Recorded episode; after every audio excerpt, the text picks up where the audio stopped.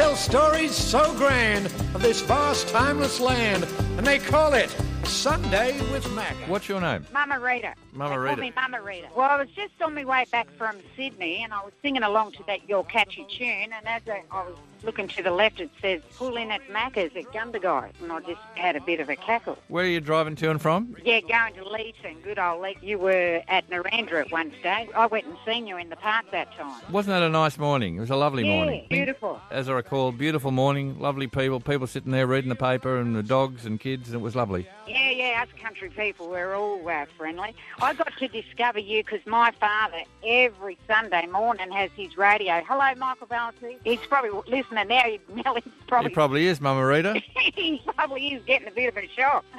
and now, I just want to uh, Quick, give quick. a bit of a shout out. I have two sons that are farm boys that have left Leeton and moved to Sydney Uh-huh. with their careers. They're YouTubers and Instagrammers and influencers. Yeah. And I've got one son, he's 22 and he's doing a marvellous job. He goes around the CBD in Sydney and he's feeding all the homeless people. Good on him. What's his name? His name is Andre Joe Gomez. And it took farm boys to go to Sydney to, to help change the lives of so many people. And then I've got another son, Fonzie Gomez, who is an uh, actor and influencer and a YouTuber. And he has remarkably saved the lives of so many suicidal young people. Mama Rita, I've got to fly. Yeah, come to Leeton, right, and look us up. Good on you, Doss. Bye. Okay, see ya. Bye. Got a cracker. They tell stories so grand of this vast, timeless land, and they call it Sunday with Macca. They all call it Sunday with Macca. Yeah, they all call it Sunday with Macca.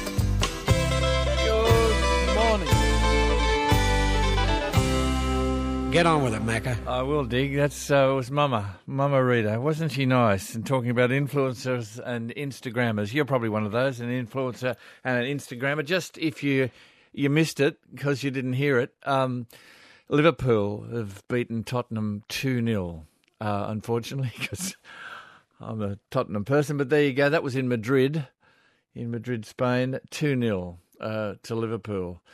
Go the mighty Reds. Uh, good morning and welcome on the program this morning. Uh, climbing the rock in a minute, um, and as well as that, um, more from Billy, Billy Field, and uh, and from you, of course. Our number's thirteen hundred seven hundred triple two. We were talking last week about. Um, we had a couple of calls, didn't we, Kel?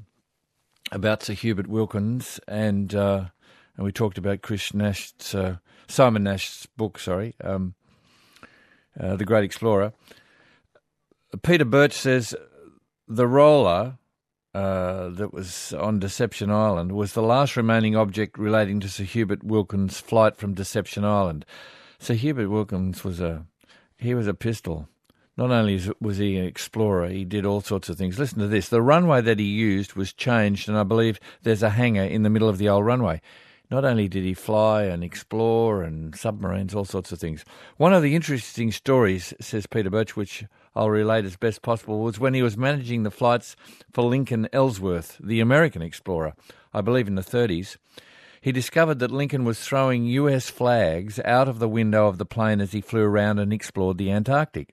This enraged Sir Hubert, who subsequently gathered the only Australiana he could find, which was some old magazines, and flew out over the Antarctic, dropping out Australian magazines.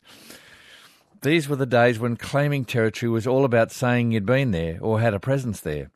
The Luftwaffe, the Luftwaffe, flew a reconnaissance, reconnaissance flight over the Antarctic around 1938 and dropped darts with swastikas attached so that they could return after the war and claim the Antarctic, says Peter Birch. Now, there was another wonderful, wonderful piece about washing machines and Sir Hubert Wilkins, which I'll bring to you a little later. Anyway, we were also talking about interest rates. Well, I was talking about interest rates. Um, and this is from Lee, Lee Harkness, who I went to uni with. I didn't know him at uni. We did economics, but uh, he's the one that studied hard. I was the one that was was at the back talking to the girls. Um, dear Ian, last week you said you were talking about interest rates. You said you were interested. I wasn't interested in interest. I was just think it's interesting that, yeah, there's not a lot of uh, information about what happens when you drop interest rates to nothing. Interest rates apply to money, the money we owe and the money we own. We use money to buy things and sell things, says Lee. If the economy is to grow, we'll need more money so we can buy more things. There are three ways we can get more money into the economy earn more money from exports, receive more money from foreign investment, and borrow more money from the banks. That's the three way we get more money. Three ways we get more money into the economy. Easy. We also lose money from the economy when we spend money on imports, invest money overseas, and repay outstanding bank loans. If the total amount of money in the economy is to increase, then there must be more money coming in than going out. We have a policy to make sure that the amount of money coming into Australia from overseas equals the amount of money going out. Therefore, exports and foreign investment cannot increase the amount of money in our economy. The only source of additional money for us is to increase bank lending. Total bank lending can only grow if our new borrowing is greater than our repayments on existing loans. Are you with me? It's a sobering thought. This is where interest rates come in, says Lee. Lower interest rates encourage us to borrow more but they also enable us to repay our existing loans faster. Interest rate policy assumes that lower interest rates will increase new borrowing more than it will increase loan repayments. That's what interest rate policy does. It assumes. But we always assume lots in economics because that's what you do. You assume. Yeah you know, like in life, you assume improvement, don't you, Kel? Um, but there's always a risk that it will have the opposite effect. In that case, lower interest rates will reduce the amount of money in the economy and cause a recession. So, using interest rates to control the amount of money in the economy is not necessarily the most effective way to do so. Also, interest rates affect other things such as exchange rates and retirement incomes. Furthermore, ra- raising uh, raising our borrowings from the banks inflates house prices, increases imports, and escalates both domestic and foreign debt. Applying interest rate policy can be like trying to use an axe to cut your toenails, says Lee. Best wishes. Thank you, Lee, for enlightening us. And quickly from Warwick, he says, uh, G'day, Mac. I was listening to your comments about Tambo this morning. I wanted to tell you about Murunda. It's a tiny village with a pub, a few houses, and the Paradise Palladium Opera House, Kel. The parrot doesn't that sound wonderful? The product of an enterprising publican and an enthusiastic small community at Murunda. Last night we were treated. This is last week. We were treated to a co-op, co-production of Don Giovanni, and it was magnificent, magnifico. Don Giovanni. Have you ever seen Don Giovanni, Johnny? No. Do you know Don Giovanni? No.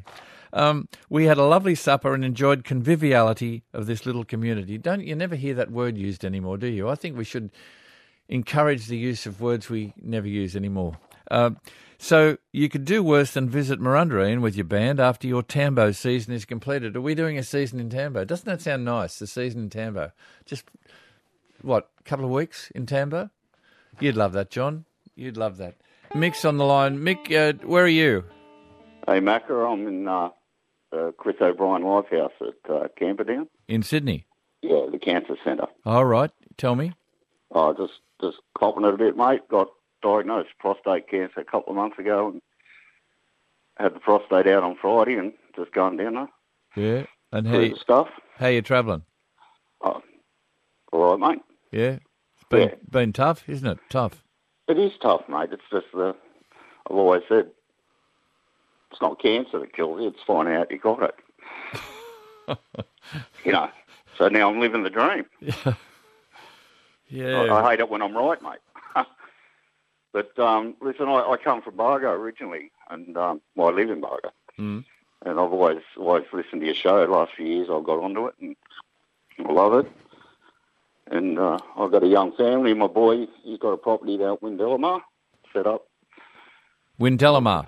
Yeah. Yeah. Down, down near Bungonia there. Yeah, I've heard of it. You have not, little, not been there. 30 acres. Yeah. Nice little place, him and his, him and his girl, and I've got a little grandbaby. Uh huh. So, That's nice. So the you're in it's the called the Chris O'Brien Lifehouse, and it's in Sydney. Yep. And where where was your operation at um Prince? Here. Sorry. No, here, here. Oh, at the at the yeah, um... it's it's a big cancer centre that Chris O'Brien set up just oh. before he died. Uh huh. Yeah, he's um, it's across from RPA there, and it's dedicated, as, as far as I can see, purely for um, cancer uh-huh. and dealing with all the all the different types and the effects and the you know all the dramas that go with it. The only thing I'd, I'd wanted to point out, Macca, is that you know I'm, I'm 57. I've got the fin- the finances to do it. It's cost me 30 grand so far to get to here, Uh-huh. um, to get it done straight away because I've got a I've got a specialist surgeon and all that. But you know, if you if you have to go on the wait list, mate, like I said, it's um, now you got it in you and you, you just got to wait. So Is, is there a, is there quite a waiting list? Is there for prostate? six, Uh, six months, I was told. six months. Like unless you get unless you get hauled in and you you know they didn't find it and you're going to die, that's when you get treatment. Wow. So it's um yeah it's you know the journey's difficult. Like there's a lot of people worse off than me. My brother died a couple of years ago of bowel cancer, and I'm pretty sure I didn't I didn't see him when it happened, but I'm pretty sure he probably switched off because he couldn't afford it. So you know who knows. Yeah, who knows? So like I said, I'm just seeing what I see and people around me now, and Is there many many people in in this uh, the life house there with you, uh, Mick? it, well it's packed. You know I'm staying here. They can sleep in the ward I'm in. I think 26 they said, and it's full. Yeah. They had 10 operations yesterday and probably more than that the day before. Uh, it's too, yeah, it's too common, mate. I'll say it's a wake up call too, Mick. You right. you good luck, mate, and I'm glad you started listening, even if you only started listening three years ago. I've been here forever. Oh, no, I know, I'm, here. I'm hearing that, and someone put me onto it, and I thought, what the bloody hell? I wished I'd, wished I'd heard it, you know? Because Well- I had a little property down at, down at Taralga I used to go to. I just sold it, and, um, yeah, we used to, used to listen to footy and that on a Sunday, but if I'd have got up earlier, well, probably I could have stayed up, because we used to party a bit. so, you know, I'm probably paying for my sins, Macca. uh, you'll be right. Good on you, Mick. Uh, good luck, mate, and keep in touch. Okay. Good on you. Thanks, mate. Thanks, mate. See ya. Bye. Bye. G'day, this is Macca. G'day, Macca. It's Anne calling. Uh, the lady just back from Ah. the London Marathon. Oh, Anne, yes. How are you? How did it all go, ladies and gentlemen? This is Anne who goes training in the in the park every uh, well every Sunday, and uh, and Yep, she went off to now. and she rang um, oh months ago, a couple of months ago, and you're off to the London Marathon. How did all that go? I thought you might ring us, Anne. Um, from from the marathon. Well, yeah, something I like that. thought I did. I did think about it, but it was pretty crowded out there, Macca. Yeah, It was an epic experience, amazing experience. tell me. Um, like you, you're running. You're one of forty-four thousand runners. Forty-four thousand in twenty-six miles makes for a pretty congested course. I'll say. You're moving like a mob of sardines without the discipline of us. You know, you see a school of fish and they all, or a flock of birds, and they all turn Yeah, in like on clockwork. yeah. Well, I can tell you, when you're the back of the pack, like I was, with a mob of inexperienced charity runners around you, they don't behave like that. they don't have a clue about race etiquette. so you're jammed in, and you're ducking and weaving and prepared for people to stop suddenly in front of you. Impossible to get any rhythm. But the funniest thing happened. I thought, well, the start will be like this.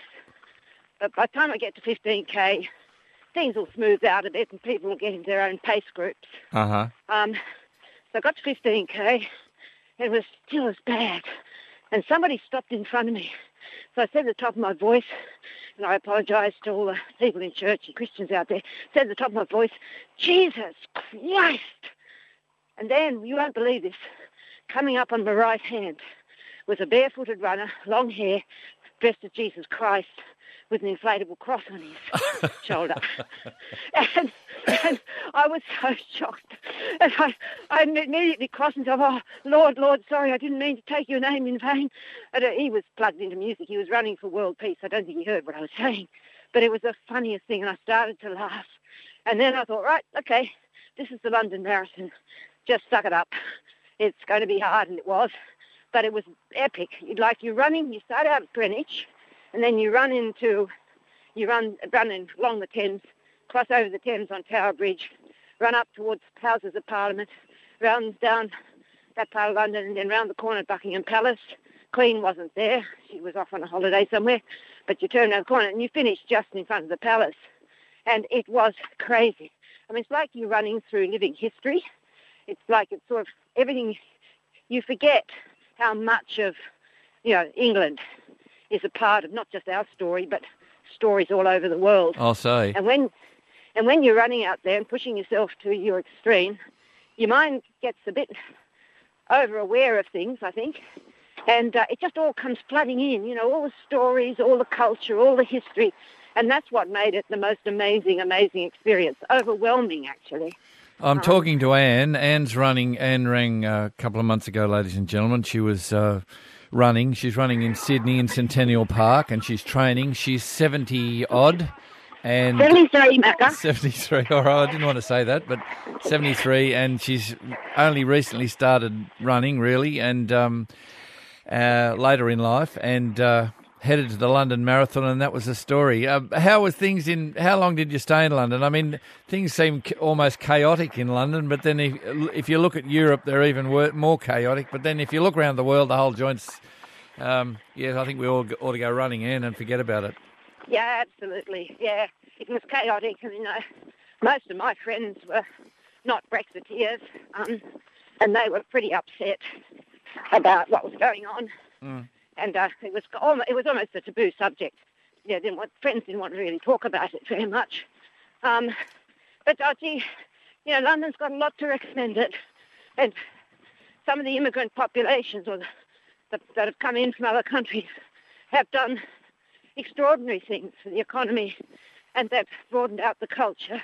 And as you know, the Brits are famous for their tolerance and their acceptance. That's not true of all of them, of course, but it's now it's a divided country. It's a very divided country. But look, there's one thing. While I was, while I, when I came back, didn't call you because I had to turn around and go straight out to Alice Springs, um, where I'm getting up an opera on Olive Pink, the woman that founded the botanical gardens yeah, the- yeah, you're right. Yep. Yep, yep. And so this time last Sunday, I was running out from Flynn's Grave to Simpson's Gap along a bike path, and the Aboriginal Film Media Company out there have decided to make a documentary on the making of this opera. So they were filming me. So I had this little drone thing every now and then buzzing me. Gosh, they're noisy. And um, and then a cameraman on a bike trekking along, sometimes getting ahead of me and stopping, all that stuff. So it wasn't the most spiritual of runs, but it was a lot of fun. So I thought, my gosh, you know, just three weeks previously, these shoes were running in London. Now they're out here in the centre of Australia, running along the Larapinta, parallel to Larapinta. It was terrific. And you're terrific um, and inspirational. Look, uh, we'll have to get together for a coffee one day. I'll keep in touch and we can catch up, okay? Uh, but um, Okay, mate, look forward to that. it's uh, it's great to talk to you this morning. It's good to be home and listening to you again, Macca. Good on you, Anne. Thanks a lot, mate. Nice to talk to you. Bye. Bye. Can't help myself. Bad habits. I always wondered what it'd be like to write a big hit like Billy Field. Well, he had several hits, but uh, this is a big one. And the difference it made to his life, well, come and meet Billy. A boy like me has got so many bad habits. When I asked a question about what sort of a difference did it make to your life, you did a lot of touring on the strength of bad yeah, habits. Yeah, and it was good. I actually I, I made quite a lot of money. Couldn't pay the tax, but I managed managed to get through all that. Spent a lot of time in Europe, and I went to America, and I didn't have much success, but I had a, had a little bit of work, a bit of success. Went on TV shows and things like that.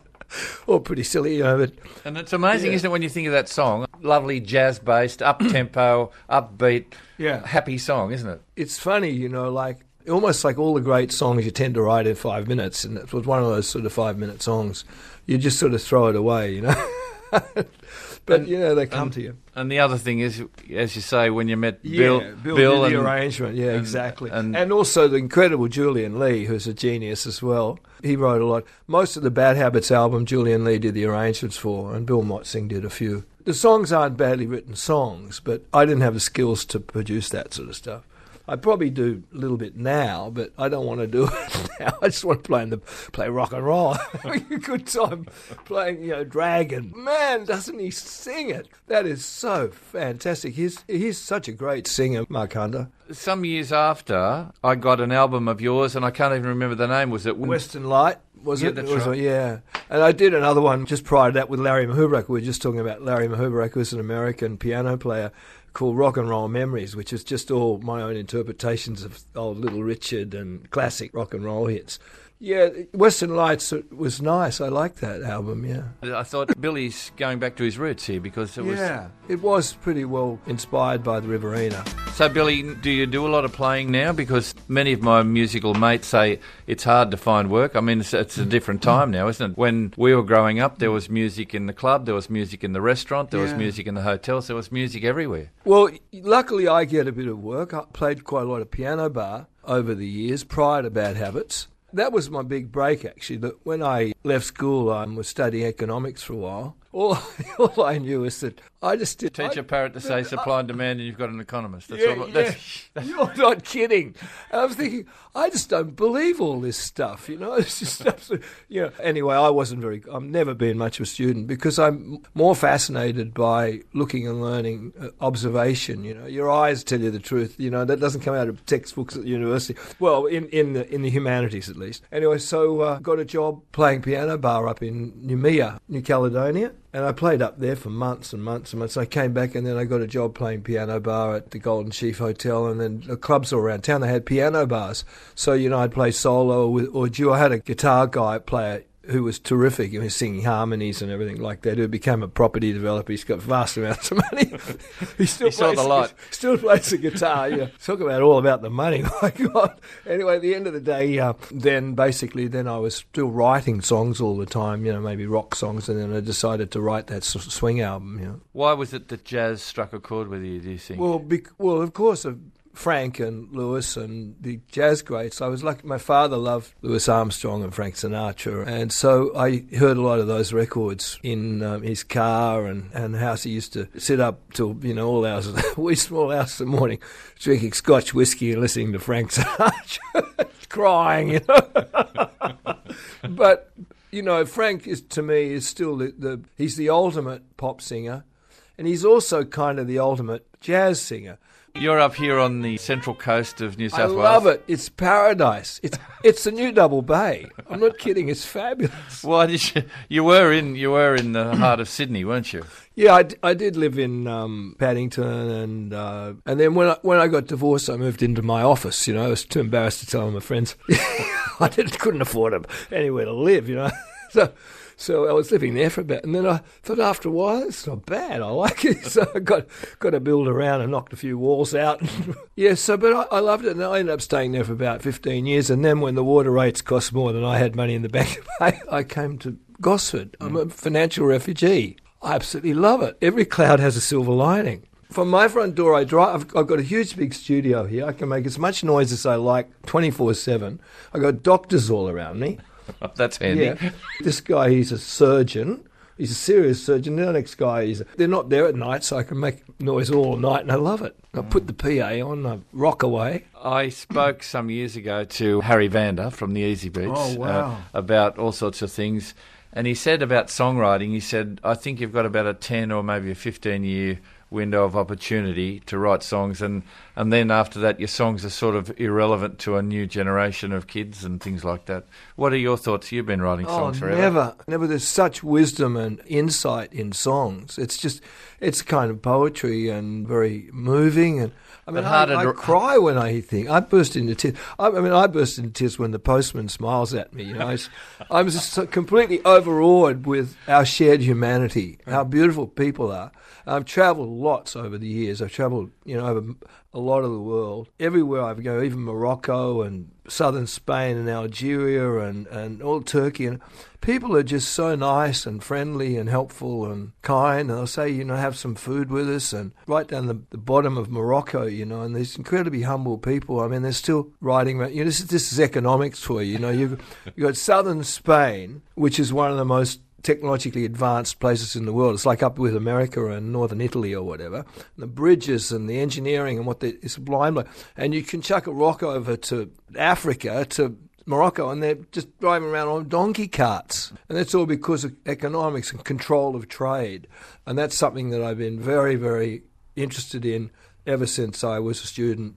You know, is, is with regard to global development. I'm a great believer in global development. So, and that, ha- that can only come about through better government and trade relations, you know, that, that will lift up the poor people in the world. So you're still writing songs about all sorts of things, smiling when the postman comes, um, Yeah, yeah. and generally enjoying Yeah. life, Bill. Yeah, like the last song I've just written here is called The Dog's Life Blues. it's, very, it's very funny, You actually. you want to play a spasm on the piano? Go on, come on, play a spasm. That's not it because I need my glasses. That's Yeah, well, I've got glasses. actually- no, no, no, no. Honestly, look, I'd love to play, but I don't think I'm kind of up to the pitch at the moment. Billy Field, it's been great to talk to you, mate. Good luck. Thank you, man. I'm having a ball. Thanks for having me on the program. Really nice. You want to get on the road again, Bill? On the Oh, road I love it. I can't get enough. Well, I'm available for parties. Just um, Weddings, parties, and anything. That's right. No, no, truly, I, I love it all. I, uh, jazz, rock and roll, boogie woogie, funk. I love it. As long as there's a beer in it. Billy Field, thanks very much. Good on you, mate. Lovely. Thanks, Macca. Lee's in Kukerin. Is that right? Uh, pron- pronunciation, Lee? Uh, Cooker, Kukerin.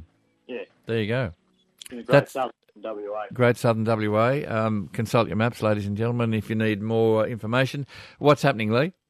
Uh, not much at the moment. Sunday morning, just I haven't been to church yet. Well, that's all right. And um, what do you do, Lee? You Oh, I chop firewood. oh, do you? Yeah. Gee, you busy? Oh, flat out this time of year. Is it? It's cold over there. Freezing down here. Yeah. Um, so I don't know what degrees it is exactly, but there's uh, ice on everything. Yeah, well, we had a call last week from uh, was it last week, the week before? What was his name? Kel. It was um, um, um, um, I can't remember, but he was uh, he was down your way, and he said the reason was because the Indian Ocean apparently is as cold as it's been for a long while. Yeah, right. That's what he said. Cold, Oh. cold weather and, and lovely autumn um, autumn colours around the place. Oh, I hope it's good for the crops. Well, it will be if you get rain, I suppose, mate. But um, yeah, the frost won't be. So uh, you, um, when you say you chop firewood, do you do that by hand, or have you got a machine, or what's the story? No, we use a chainsaw Oh, yeah, and an axe and split it up. yeah. So the hand, because I know you can split logs with uh, machines, can't you? Put them in and uh, splits them up and stuff like that. Yeah, I saw one of them advertised in the paper the other day, actually, and looked at it longingly. So you're flat out. How how uh, how many hours do you chop a day, Lee? Uh, it varies, depending on uh, how I'm feeling. I'm a bit long in the tooth for it, actually. I'm trying to give it away. Yeah, you got to you got to know uh, you got to know the grain, haven't you? Because uh, you can hit a, a log and uh, split it beautifully, or you can hit a log and and your axe just bounces back at you. Yeah, there's a, there's a technique like to everything, I suppose. Yeah. Yeah. Well, you should be pretty good at it. How long have you been doing this? Well, it should be, but it's getting harder as the years go on. Why is that? Just because? Well, I think it's because I'm getting older. yeah, I suppose Yeah. so. Yeah. And what sort of wood, uh, Lee? You're in the west, obviously. What sort of wood do you cut over there? Yeah, I, I go uh, west towards Perth to get it and get it a bit closer to Perth on the Darling Scarp. But what sort of wood is it? Jarrah, Jarrah. Jarrah. Yeah. So that's good burning wood, eh? Oh, beautiful. Burn, burns to clean ash. Don't, don't have to clean your fireplace out. There you go. And then you can put that ash on your um, citrus trees. Well, I do that, and they seem to seem to thrive on it. Yeah, anything in the garden likes a bit of stuff out of the fireplace. Yeah. Yeah. All right. So um, you're up early in the morning. Uh, you get your what you you drive to Perth and get your wood, do you? Or Yep, yep. and then uh, and how much does wood sell for? A what is it sold by? The um. Oh, I just sell it by the ute and the trailer full. Mm, Yeah, I get uh, $150 for a ute load of it. and how much is a ute load? What- Yeah, uh, I'll be close to a ton. A ton. Yeah. There yeah, you close, go. close to a ton. I I haven't measured it. But Yeah. The poor old tow bar's always dragging on the ground, so it must be a fair bit in there. All right, I'll have to I'll have to get a load over here. You'll probably won't get a jarrah over here, but I'll have to get a load one time and put it in a fireplace. And I sometimes oh. have a fire. As we were talking about earlier this morning, there's nothing nicer than sitting in a darkened room and just looking and, and just pondering the fire as you look at it. It's beautiful thing. Yes. Good bush TV, I'll fire. Yes, exactly. Good, isn't that great? Good on you, Lee.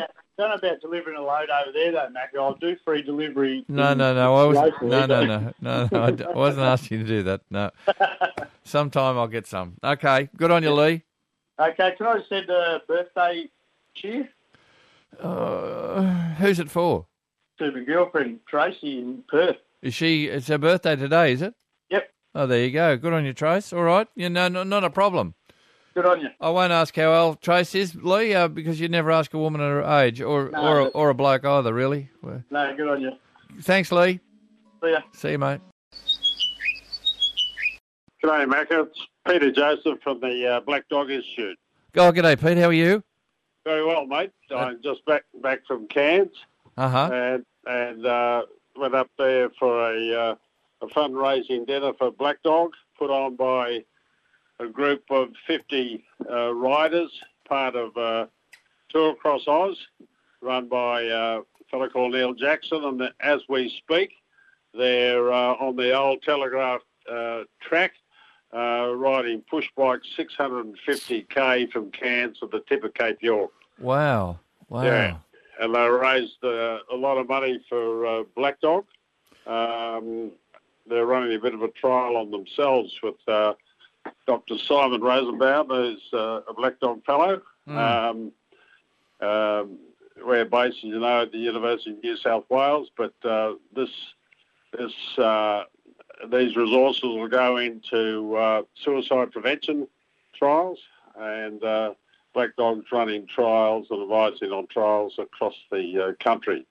Pete, Uh, it, it seems to me that um, I mean it's it's epidemic, isn't it? Um, it's epidemic, and uh, it so shows no sign of of slackening. I don't know uh, if it's the pace of the world we live in or the pressure. We're just talking about pressure on young footballers to win all the time, and yeah, you know, um, everywhere you go in life. Um, I don't know, Pete. You've got personal experience with with all of this, but uh, look, I don't know how how is it going. Do you know how it's going? How is are, are we making not we not me, but are we making a difference? Do you think?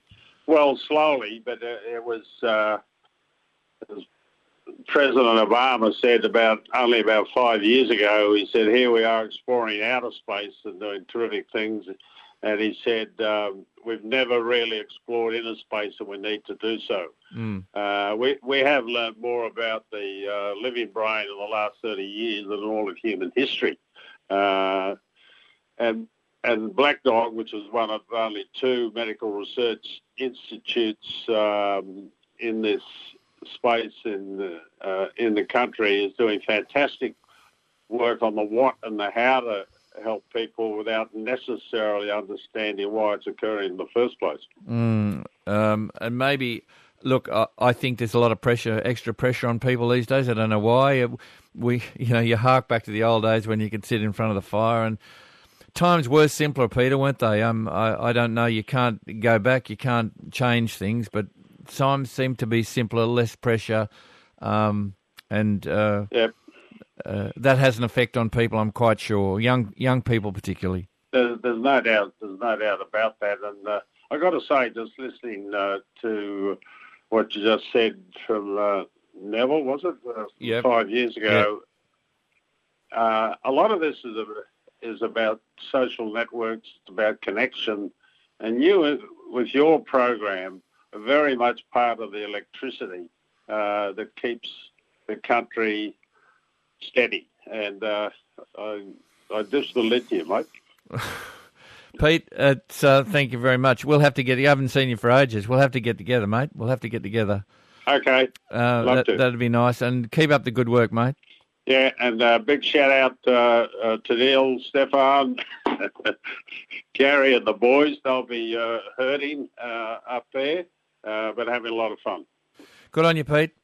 Bye. Bye. That's I'll tell you why I live where I live.